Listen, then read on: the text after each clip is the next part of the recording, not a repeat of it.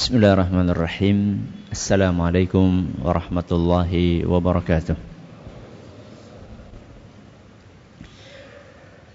الحمد لله وكفى والصلاة والسلام على رسوله المصطفى وعلى آله وصحبه ومن اقتفى أما بعد Kita panjatkan pujian puji syukur kehadirat Allah tabaraka wa taala. Pada kesempatan malam yang berbahagia kali ini kita masih kembali diberi kekuatan, kesehatan, hidayah serta taufik dari Allah Jalla wa ala. Sehingga kita bisa kembali menghadiri pengajian rutin malam Sabtu di Masjid Jenderal Sudirman Purwokerto ini. Kita berharap semoga Allah tabaraka wa taala berkenan untuk melimpahkan kepada kita semuanya ilmu yang bermanfaat sehingga bisa kita amalkan sebagai bekal untuk menghadap kepada Allah Jalla wa Ala. Allahumma amin. Salam dan salam semoga senantiasa tercurahkan kepada junjungan kita Nabi besar Muhammad sallallahu alaihi wasallam pada para sahabatnya, keluarganya dan umatnya yang setia mengikuti tuntunannya hingga akhir nanti. Para hadirin dan hadirat sekalian yang kami hormati dan juga segenap pendengar dari Insani 102,2 FM di Purbalingga, Purwokerto, Banjarnegara, Cilacap, Kebumen, Wonosobo dan sekitarnya. Juga para pemirsa Yufi TV yang semoga senantiasa dirahmati oleh Allah Azza wa Jal.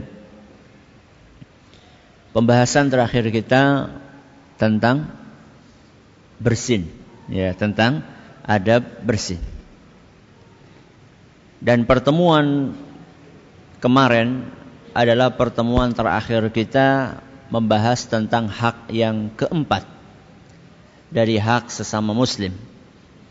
Dan mulai malam hari ini insya Allah dan selanjutnya kita akan mengkaji hak yang kelima di antara hak-hak muslim yang disebutkan dalam hadis riwayat Imam Muslim dari hadis yang pertama dalam Kitabul Jami' dari kitab Bulughul Maram.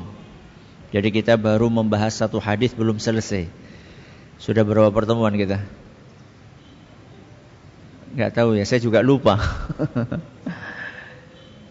ya mudah-mudahan waktu kita diberkahi Allah Azza wa Jalla. Uh, hari ini kita akan memasuki hak yang kelima. Di antara hak-hak sesama muslim yang disebutkan oleh Nabi SAW dalam sabdanya hakul muslimi alal muslimi situn hak muslim atas muslim yang lainnya ada enam. Yang pertama kata Nabi SAW idza laqitahu fasallim alaih. Kalau engkau bertemu dengan dia maka ucapkanlah salam. Itu hak yang pertama. Yang kedua kata Nabi SAW wa idza da'aka faajibhu kalau engkau diundang maka datangilah. Berarti hak yang kedua adalah memenuhi undangan. Hak yang ketiga wa idastan sahaka fansahhu. Kalau engkau dimintai nasihat maka sampaikanlah nasihat kepadanya. Ini hak yang ketiga menyampaikan nasihat. Hak yang keempat wa idza atasa fahamidallaha fasammithu. Kalau seandainya saudaramu itu bersin dan dia mengucapkan Alhamdulillah Maka doakanlah dia dengan mengucapkan Yarhamukallah Hari ini kita akan mengkaji Hak yang kelima Yaitu sabda Nabi sallallahu alaihi wasallam Wa idha marida fa'udhu Apa itu? Kalau saudaramu sakit, maka besuklah dia. Berarti hak yang kelima yang diperintahkan oleh agama kita untuk kita penuhi adalah menjenguk orang sakit. Orang sakit yang kita kenal atau yang nggak kita kenal? Yang kita kenal atau yang tidak kita kenal? Semuanya. Temenan. Jenengan yang dikenal sakit jenguk apa enggak? Sing dikenal beora dibesuk apa maning? Sing ora kenal. Kalau kita baca hadis ini, idza maridha fa'udhu. Kalau dia sakit muslim maka besuklah dia. Hadis ini tidak membeda-bedakan, pokoknya asal muslim sakit besuk. Sehingga para ulama kita menyimpulkan bahwa hadis ini menunjukkan siapa pun yang sakit asal dia muslim maka kita diperintahkan untuk membesuk dia. Gak kenal Ustaz, walaupun gak kenal. Siko kepriwe takoni kok si siapa? Yo masa sih ada orang seperti itu dijenguk masa gitu? Ya. Kalaupun jenengan ditanya nggak salah toh, kok si siapa? Dulure. Loh, dulur sekang siapa? Sekang Nabi Adam. ya. Para ulama kita mengatakan bahwa hadis ini menunjukkan bahwa siapa saja asal dia muslim dia punya hak untuk kita kunjungi kalau dia sakit. Entah dia itu kita kenal atau tidak kita kenal, entah dia itu kerabat atau bukan kerabat. Makanya diceritakan subhanallah ada seorang dai di Arab Saudi. Di sela-sela kesibukan dia berdakwah, setiap hari dia selalu meluangkan sebagian waktunya untuk menjenguk orang-orang sakit di rumah sakit. Setiap hari. Jadi setelah dia dakwah, dia menyempatkan 10 menit, 5 menit, seberapa jam rumah sakit yang ada di situ dia datangi. Assalamualaikum. Waalaikumsalam. Gimana sakitnya? Sakit anu insya Allah lekas sembuh. Mudah-mudahan ini bisa menambah pahala mengurangi dosa. Didoakan. Pindah lagi ke sal berikutnya ya. satu-satu datang ya Loh berarti kayak gue yang gawa jeruk pirang kilo gue. Orang gawa apa-apa. Nanti kita akan jelaskan ya mengenai etika adab menjenguk orang sakit itu ndak harus bawa oleh-oleh. Karena ada sebagian orang itu nggak menjenguk karena alasannya orang duit duit gue tuku oleh-oleh. Padahal sing arep mangan oleh-oleh si siapa sing nunggu. Ya kita bawa oleh-oleh itu yang makan siapa sih Paling yang nunggu orang lagi sakit itu males makan dia. Lawang jatah dari apa? Rumah sakit aja sering nggak dimakan, apalagi yang jenengan gawa apel, gawa pir, gawa. Jadi dai tadi, dai yang di Arab Saudi tadi, dia setiap hari dia sempatkan untuk datang ke rumah sakit. Pengen dapat apa? Dapat pahala. Gak ada tendensi keinginan duniawi, gak ada. Beda dengan sebagian kita kalau kita kunjungi sakit itu biasanya orang-orang yang punya kedudukan khusus. Ya, atasan kita sakit, kepala sekolah sakit, bos perusahaan sakit. Apalagi calon mertua sakit. Ya. Eh, bukan calon, bakal calon. Belum calon, baru bakal calon, ya. Kalau kita punya kepentingan, baru kita kunjungi.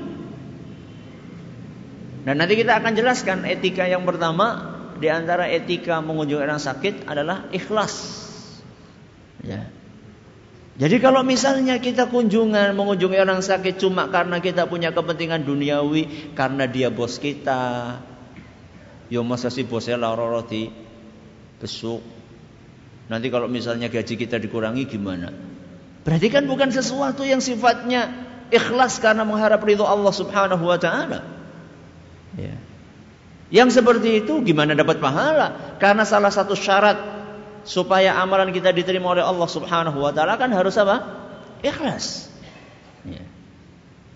Makanya Nabi kita Muhammad SAW dalam hadis ini disimpulkan oleh para ulama bahwa siapa yang dibesuk siapa saja Entah kita kenal atau tidak kita kenal, entah dia kerabat atau bukan kerabat.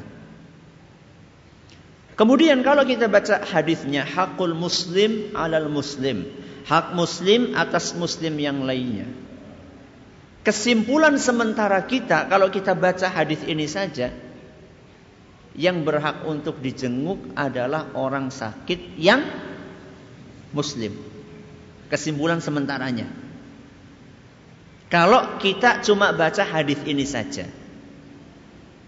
Karena hadis ini bunyinya di awal hadis hakul muslimi alal muslim, hak muslim atas muslim yang lainnya. Gak ada disebutkan di situ non muslim. Berarti kesimpulan sementara kita kesimpulan sementara. Berarti bisa jadi kesimpulan itu berubah. Kesimpulan sementara kita kalau kita baca hadis ini tok maka yang berhak dijenguk hanya orang sakit dari kaum muslimin. Kalau non muslim bagaimana? Kalau berdasarkan hadis ini enggak. Akan tetapi ketika kita membahas hukum agama enggak boleh modalnya cuma satu hadis, satu ayat. Kalau kita membahas masalah agama, maka kita perlu mengkaji hadis secara komprehensif. Apa sih gue jane? Secara apa? Secara menyeluruh. Dalilnya dikumpulkan semuanya, Qurannya, hadisnya, keterangan ulamanya, baru akan bisa menyimpulkan kesimpulan yang benar. Seringkali kesimpulan keliru karena cuma membaca satu dalil, dalil yang lainnya dikesampingkan. Itu salah satu pemicu kesimpulan keliru. Makanya para ulama kita ketika mereka membahas satu masalah, dalilnya akan ditutup, dibawakan semuanya. Kalau orang yang nggak paham, lojon, arep pamer apa dalil akeh. Mungkin sebagian orang, mungkin ya, Semoga sih nggak ada. Lah ngaji nang jensut kayak kedawan. Kesuwen hadis siji nganti berapa bulan ya? Saya pertama kali ngisi di sini kapan ya? Saya juga lupa. ya. Hadis siji nganti pirang bulan. Ya mungkin karena keterbatasan ilmu saya sehingga nggak bisa untuk makbleng sekali langsung disampaikan. Karena saya juga butuh waktu untuk baca ini, baca ini, baca ini. Untuk menyampaikan sesuatu diharapkan kesimpulannya ini nggak keliru. Kalau misalnya cuma satu hadis saja kita ambil, maka akan terjadi kekeliruan dalam menyimpulkan. Contohnya masalah ini saja. Kalau kita baca satu hadis ini tok, maka kesimpulan sementaranya non muslim nggak boleh dijenguk karena di sini berlaku kepada sesama muslim. Tapi masalahnya praktek Nabi SAW dalam kesehariannya, apakah beliau hanya menjenguk muslim yang sakit tok? Atau ada kejadian Nabi menjenguk non muslim? Ketika kita baca hadis-hadis yang lainnya, ternyata kita temukan Nabi SAW pernah menjenguk orang Yahudi. Yahudi muslim apa non muslim? Ya non muslim jenengan itu Yahudi.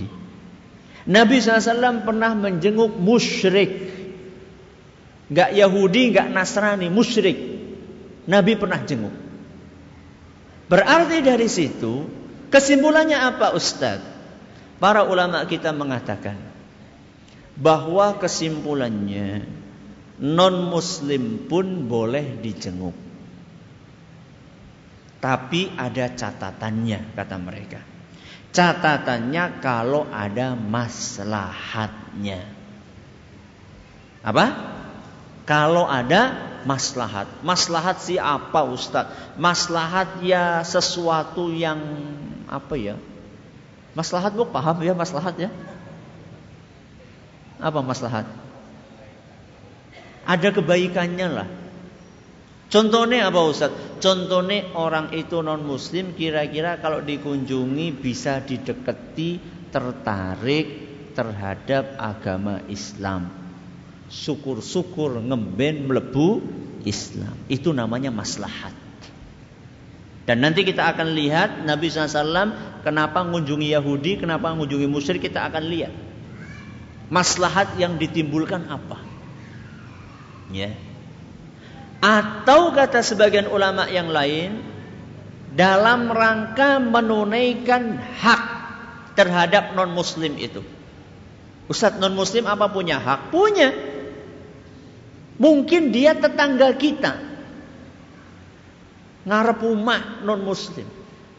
Walaupun dia non muslim karena dia tetangga maka dia punya hak tetangga. Karena para ulama kita mengatakan bahwa tetangga itu tiga level. Tetangga tiga level. Ada yang punya tiga hak, ada yang punya dua hak, ada yang punya satu hak. Level yang paling tinggi yang punya tiga hak adalah tetangga yang saudara kerabat maksudnya tetangga yang kerabat yang muslim. Wis muslim tetangga kerabat. Berapa haknya? Tiga. Ini level tetangga yang paling tinggi. Dan rata-rata tetangga kita di kampung seperti itu.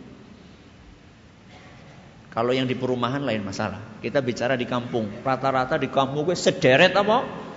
dulur kabeh. Pak dene, bu dene, pak like, bu like. Pinggire maning uane, uane ya, uwa ya sama ya. Keponakan, mbah, mbah sekang bapak, mbah sekang ibu, sederet isine dulur kabeh. Dan muslim semuanya, subhanallah. Ini haknya paling tinggi.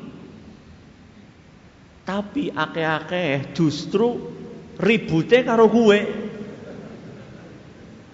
Aneh ya, ajib ya, aneh bin ajaib ya. Malah akhir ributnya karo sing gue, rebutan patok. Ya. Itu subhanallah. Padahal itu tetangga yang levelnya paling tinggi. Di bawahnya, di bawahnya levelnya yang punya dua hak adalah tetangga bukan kerabat tapi muslim. Berarti haknya berapa? Dua. Hak tetangga dan hak muslim. Level yang terendah adalah tetangga, bukan kerabat, bukan muslim. Berarti punya satu hak. Hak apa? Tetangga. Apa hak tetangga dia? Salah satunya kalau sakit ya dijenguk. Kalau teman kerja, ya nggak apa-apa. Insya Allah nggak apa-apa. Itu hak teman kerja. Jadi para ulama kita mengatakan bahwa non muslim ketika sakit boleh dijenguk kalau satu apa tadi ada maslahatnya. Apa maslahat itu? Misalnya ngajak dia mau masuk Islam. Atau yang kedua dia punya hak atas kita. Misalnya hak apa tadi? Hak tetangga. Aturan-aturan tadi itu disimpulkan dari mana Ustaz? Ya dari hadis-hadis Nabi SAW. Para ulama itu ketika menyimpulkan mereka nggak ngawur. Ketika menyimpulkan mereka berdasarkan hadis-hadis yang ada. Saya akan bawakan dua hadis yang menunjukkan bahwa Nabi SAW menjenguk orang sakit walaupun dia non Muslim. Dan apa misi Nabi SAW di balik kunjungan tersebut? Hadis yang pertama. Dari Anas ibnu Malik radhiyallahu anhu, seorang sahabat Nabi bernamanya Anas. Kana gulamun Yahudiyyun yakhdumun Nabiyya sallallahu alaihi wasallam famarid. Ada seorang anak Yahudi biasa membantu Nabi sallallahu alaihi wasallam. Nabi punya pembantu anak orang Yahudi. Famaridha pada suatu hari pembantu tersebut sakit. Pertama agamanya apa? Yahudi. Kerjaannya apa? Pembantu. Pembantu punya hak enggak? Punya. Karena pembantu ini punya hak atas majikannya.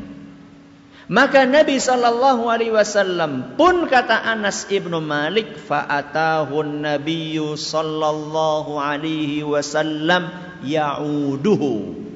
Maka Nabi Shallallahu Alaihi Wasallam begitu tahu pembantunya anak bocah Yahudi ini sakit, maka beliau pun mendatangi ke rumahnya membesuk dia. Subhanallah.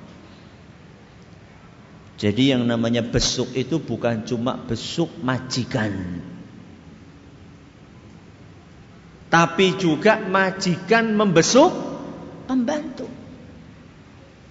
Bukan cuma karyawan besuk bos, tapi juga bos besuk karyawan. Teng mriki wonten apa mboten? Wonten. Wonten apa kathah? Ya. Atasan membesuk bawahan. Ustadz niliki murid. Kira-kira seperti itu. Ya, ustadz niliki jamaah pengajian. Guru niliki murid. Ya. Kiai niliki santri, kira-kira seperti itu. Maka Nabi Shallallahu Alaihi Wasallam pun mengunjungi bocah Yahudi tersebut. Faqa'ada inda ra'sihi. Kemudian Nabi SAW duduk di arah kepala bocah Yahudi itu. Dekat kepalanya. Kemudian Nabi SAW berkata, Aslim. Apa artinya aslim? Aslim. Oke. Melebu Islam. Ya, kira-kira seperti itu. Ayo melebu Islam.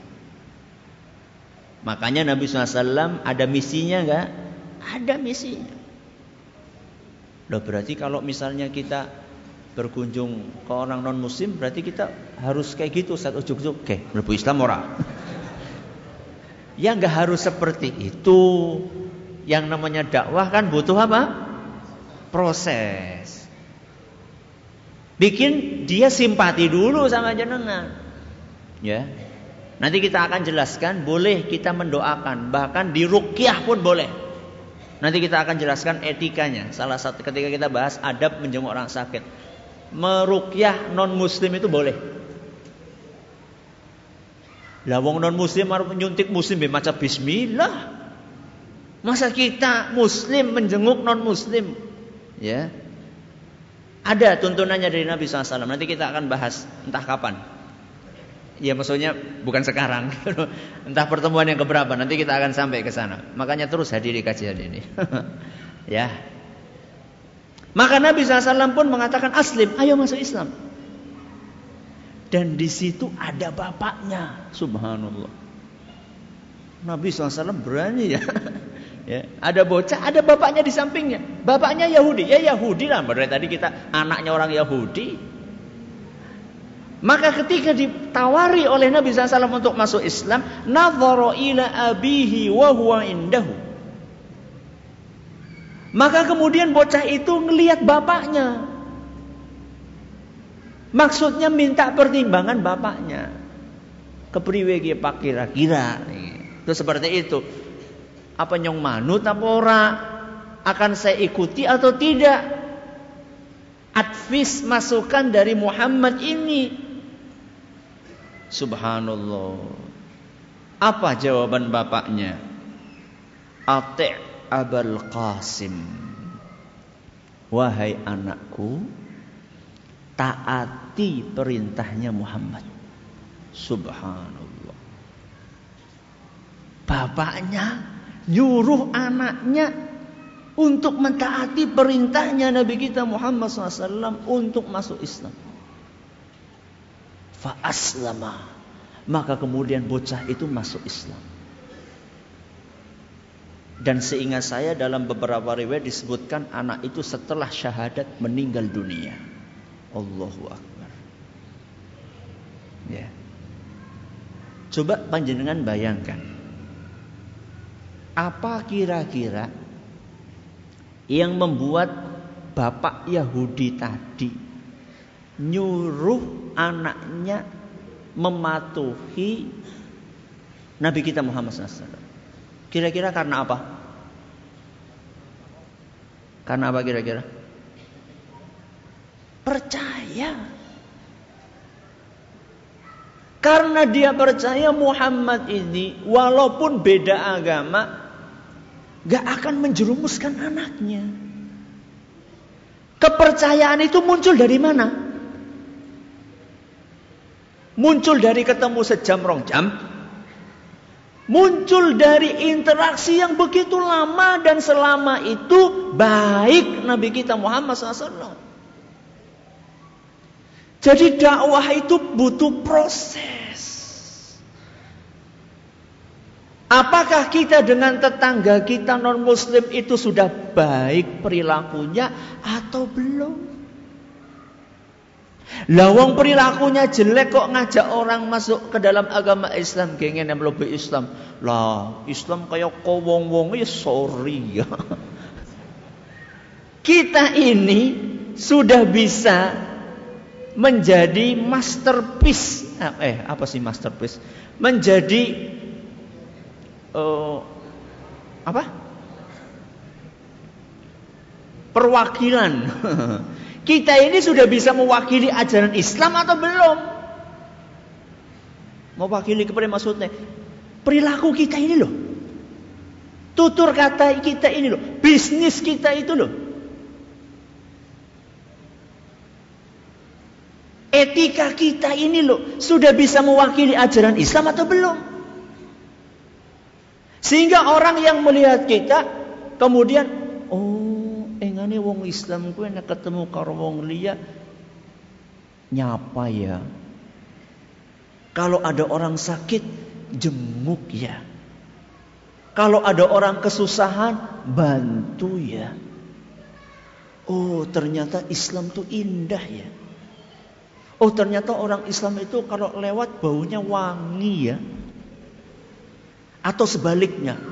Wah John, aku nek per-per ora kuat temenan. Ambune kuwi lho. Ya gimana dia mau tertarik masuk ke dalam Islam kalau misalnya kita sendiri perilakunya tidak sesuai dengan ajaran Islam. Makanya Bapak Yahudi tadi Gak pikir panjang, gak ada ceritanya di sini. Gak tahu kalau riwayat yang lain ya. Riwayat yang ada di depan di depan di hadapan saya ini begitu anak itu nengok ke bapaknya minta pertimbangan bapaknya langsung mengatakan ikuti perintahnya Abul Qasim. Abul Qasim itu julukan atau julukannya siapa? Nabi kita Muhammad SAW. Kunyahnya Nabi kita Muhammad SAW. Ya. Gak diceritakan di sini, anu bapak Yahudi itu kok disit ya, tak pikir disit ya, sedina rong dina, enggak, langsung saat itu juga. Berarti kan percaya banget sama Nabi kita Muhammad SAW. Maka begitu anak Yahudi tadi mengucapkan syahadat, kemudian seingat saya dalam riwayat dia meninggal dunia, Selesai itu Nabi kita SAW keluar rumahnya orang Yahudi tadi sambil berkata Alhamdulillahilladzi anqadhahu minan nar. Alhamdulillah. Bukan alhamdulillah mati. Alhamdulillah segala puji bagi Allah yang telah menyelamatkan bocah ini dari api neraka. Allahu Akbar. Ya. Jadi Nabi SAW itu yang ada di benaknya adalah bagaimana menyelamatkan orang dari api neraka. Itu yang ada di hatinya. Jadi kalau sampai ada orang selamat dari api neraka, senang banget Nabi kita Muhammad SAW. Bukan seperti sebagian orang di zaman kita ini ketika ngelihat saudaranya salah, alhamdulillah senang banget nyongkai salah. Bukan. Tapi bagaimana kita menyelamatkan orang ini supaya segera meninggalkan perbuatannya? Seperti di zaman kita ini banyaknya LGBT. Apa gue LGBT? Yang suka sesama jenis. Jadi kita ini jangan cuma menjelek-jelekkan saja, tapi kita pikirkan kita kepriwe carane ben selamat meninggalkan perilaku jelek itu. Itu yang perlu kita pikirkan serius. Termasuk tetangga-tetangga kita yang non muslim. Saya yakin di sini yang hadir di sini banyak yang satu perumahan dengan non muslim. Nggih napa mboten? Sabun binten tahun. Macam-macam Ustaz, ada yang sudah 60 tahun. Kawit zamane buyute. Apa yang sudah kita lakukan untuk mengajak dia ke dalam agama kita? Ya nggak mesti kita harus ngasih dia buku. Perilaku kita bagaimana kepada dia. Sudah, ini hadis yang pertama. Hadis yang kedua adalah ketika Nabi SAW membesuk seorang musyrik yang dalam keadaan sakaratul maut. Siapa itu? Siapa? Pamannya sendiri. Siapa? Abu Talib. Abu Talib. Diceritakan. Lama hadarat Abu Talibin wafatu ja'ahu Rasulullah SAW. Ketika Abu Talib sedang sakit parah, lagi sekarat, Rasulullah Sallallahu Alaihi Wasallam datang membesuknya.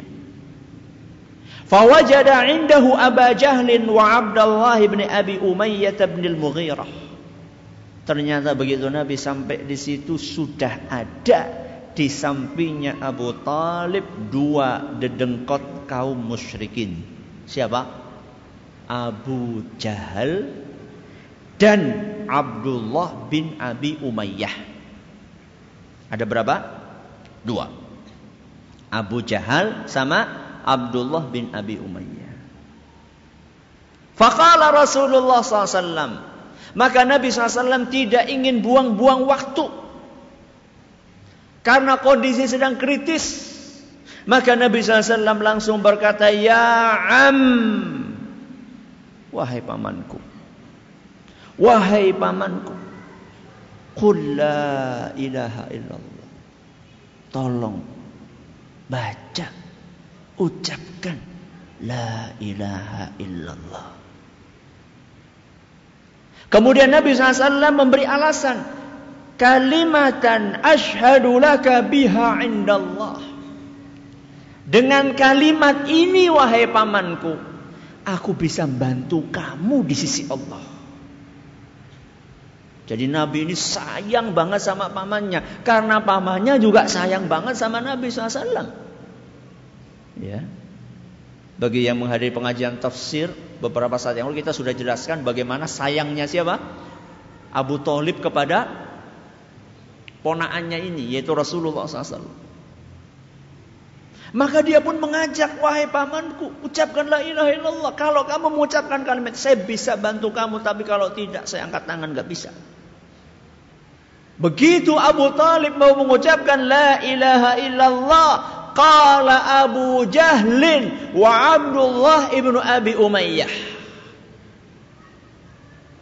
Di samping kirinya ada Abu Jahal dan Abdullah bin Abi Umayyah segera berbicara ya Aba Talibin atarghabu an millati Abdul Muttalib Wahai Abu Talib sejak kapan sejak kapan kamu benci kepada agama nenek moyangmu sendiri. Yaitu siapa? Abdul Muttalib. Sejak kapan kamu nggak suka sama ajaran kakekmu sendiri, bapakmu sendiri yaitu Abdul Muttalib? Bingung dia. Dan di sini kita perhatikan bagaimana liciknya Abu Jahal dan Abdullah bin Abi Umayyah memainkan emosinya siapa? Abu Talib. Dimainkan emosinya. Saya yakin nggak ada di antara kita yang mau dikatakan durhaka sama orang tuanya, nggak ada. Tapi ini dijadikan sebagai senjata. Ini politikus ulung ini, ya jadi dimainkan perasaannya. Ente mau tinggalkan agama nenek moyang kamu. Apa jadinya nanti kalau misalnya kamu mati meninggalkan agama nenek moyangmu sepanjang zaman akan dikatakan Abu Talib durhaka sama orang tuanya sendiri. Apa nanti kata orang? Bingung dia. Kepriwe ya ya. Sebenarnya Abu Talib tahu bahwa ajaran yang dibawa Muhammad itu benar. Bahkan dalam sebuah syair Abu Talib pernah mengatakan, Wallahi Demi Allah aku tahu bahwa agama yang kamu bawa wahai Muhammad agama yang paling benar di muka bumi ini. Loh terus kenapa ente nggak mau masuk Islam? Laula makhafata malamatin karena aku takut dicela sama kaumku alias ora kepenak. Bayangkan ora kepenakan gue bebayani. Ya. Kan kadang-kadang orang seperti itu kan. Jadi sih kayak gue, lah ya orang kepenak karo tanggane lah. Ada nggak kayak gitu? Ah, ada padahal wis ngaji. Bahaya loh. Kecuali nek orang kepenake dalam sesuatu yang positif itu lain masalah. Tapi dalam sesuatu yang negatif. Maka kemudian ketika Abu Jahal ngomong seperti itu, Nabi SAW langsung menimpali, wahai pamanku ucapkan la ilaha illallah. Abu Jahal enggak mau kalah. Dia tetap mengajak Nabi eh, mengajak Abu Talib untuk tetap berada di atas agama Abdul Muttalib sampai kalimat yang terakhir dia ucapkan bahwa dia tetap setia di atas agamanya Abdul Muttalib alias meninggal dalam keadaan apa? musyrik. Masih ada waktu atau sudah habis? Kita lanjutkan habis uh, Isya insya Eh habis Isya, habis adzan.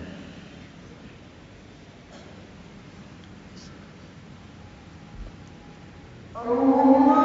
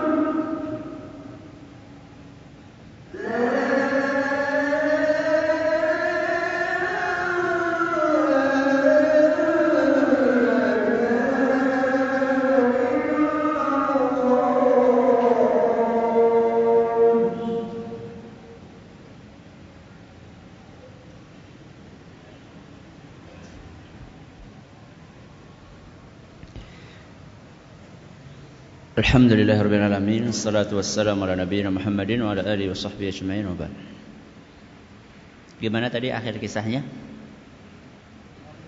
Abu Talib Mati dalam keadaan musyrik. Ini kisah disebutkan dalam hadis riwayat Bukhari dan Muslim. Kalau yang tadi kisah bocah Yahudi tadi Dalam hadis riwayat Bukhari. Antara dua kisah ini kisah bocah Yahudi dengan kisahnya Abu Talib ada persamaannya dan ada perbedaannya. Jadi antara dua kisah itu ada kemiripan dan ada perbedaan. Kemiripannya apa? Sama-sama sedang sakit dan sama-sama sedang sekarat sama-sama dikunjungi oleh Nabi SAW. Sama-sama non muslim. Cuman yang satu Yahudi, yang satu musyrik. Perbedaannya apa? Perbedaannya apa? Yang satunya husnul khatimah, yang satunya lagi su'ul khatimah. Berarti yang pertama yaitu kisahnya bocah Yahudi, Nabi sukses enggak? Sukses. Sedangkan yang kedua, Nabi sukses enggak? Enggak. Berarti gagal Nabi. Hah? Nabi SAW tidak berhasil membawa pamannya masuk Islam. Kira-kira sia-sia enggak usahanya Nabi itu? Sia-sia enggak? Bahasanya dhewe mubah apa ora? Hah? Sia-sia enggak? Enggak. Enggak masuk Islam kok. Sudah mendapatkan pahala. Inilah yang kadang-kadang kurang kita sadari. Ya. Lah kayak kayak aku tidak wae ora bakal sama ora lah. Subhanallah. Ente emang tahu hati dia. Satu. Emang ente tahu bagaimana akhir hidup dia. Dua. Tiga. Emang ente tahu akhir hidup ente sendiri. Itu pertanyaannya. Maksudnya ente nggak mungkin tuh masuk Islam. Kayak kayak kayak mien kok. Seperti orang ngajak orang lain sholat lah, ora mungkin wong kaya kowe gelem salat. Kawit biyen kowe ora tau salat, ora mungkin. Subhanallah.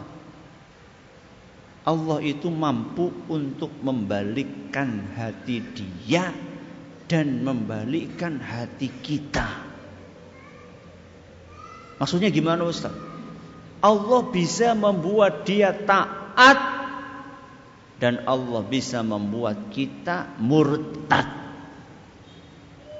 Ya. Makanya pernah dikisahkan dalam sebuah hadis, saya lupa riwayat siapa, tapi insya Allah hadisnya sahih.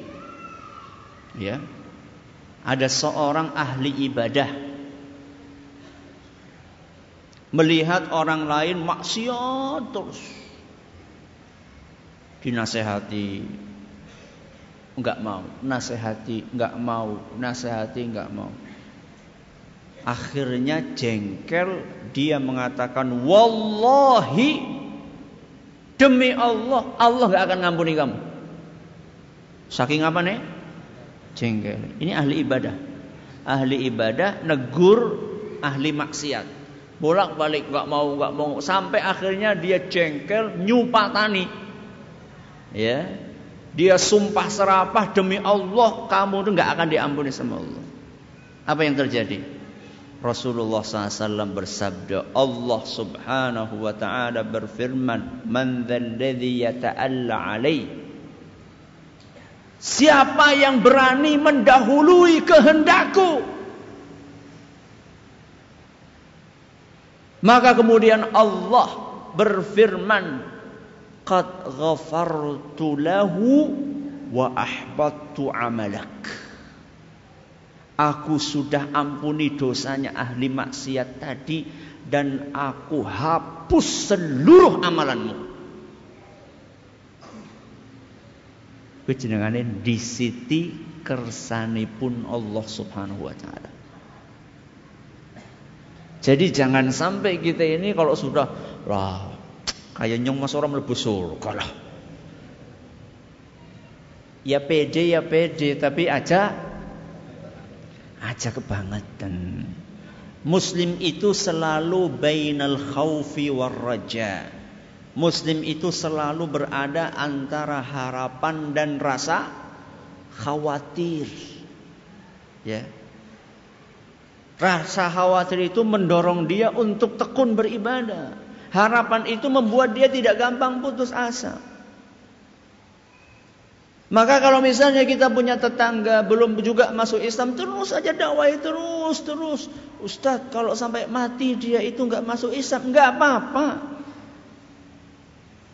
Amalan yang kita lakukan, senyuman yang kita berikan, oleh-oleh yang kita bawakan buat dia, masakan yang kita kirimi buat dia, tidak akan sia-sia. Insya Allah sudah ditulis di sana sisi Allah Subhanahu wa taala. Karena kesuksesan dalam dakwah itu tidak mesti diukur dengan jumlahnya orang yang mengikuti dakwah itu, belum tentu. Buktinya ada para nabi yang pengikutnya cuma berapa? Dua. Dalam Sahih Bukhari diceritakan seperti itu. Ya'ti nabiyyun wa ma'hu rajulun aw rajulani. Pada hari kiamat nanti ada nabi datang pengikutnya cuma satu atau dua. Bayangkan nabi yang ikuti cuma berapa? Lah rong blindi. Ada yang lebih ajaib dari itu. Nabi katakan wa ya'ti nabiyyun wa laisa ma'ahu ahadun. Dan datang nabi tidak ada pengikutnya satupun. Nabi ada mukjizatnya dari Allah. Kurang apa? Apakah berani kita katakan Nabi ini apa? Gagal? Apakah berani kita katakan Nabi ini nun sewu mubah dakwahnya? Enggak. Maka terus saja berdakwah. Ajak terus orang lain. Jangan pernah putus asa. Walaupun dia tidak mengikuti apa yang kita ajarkan dan kita ajak kepada dia. Ini sebenarnya di depan saya masih ada pembahasan yang lain. Tapi karena waktunya sudah mepet yaitu pembahasan anu orang sakitnya itu yang dijenguk itu sakit yang kayak apa? Sakit sing wis stadium papat apa anu pilek ya dijenguk ini. Sebenarnya ada pembahasan sudah siap tapi waktunya nggak cukup. Kita undur sampai pertemuan yang akan datang insya Allah. Wallahu taala ala wa alam. Terima kasih atas perhatiannya. Mohon atas segala kekurangannya. Kita tutup dengan membaca subhanakallahumma bihamdika. Asyhadu an la ilaha illa anta. Astaghfiruka wa atubu ilaik. Assalamualaikum warahmatullahi wabarakatuh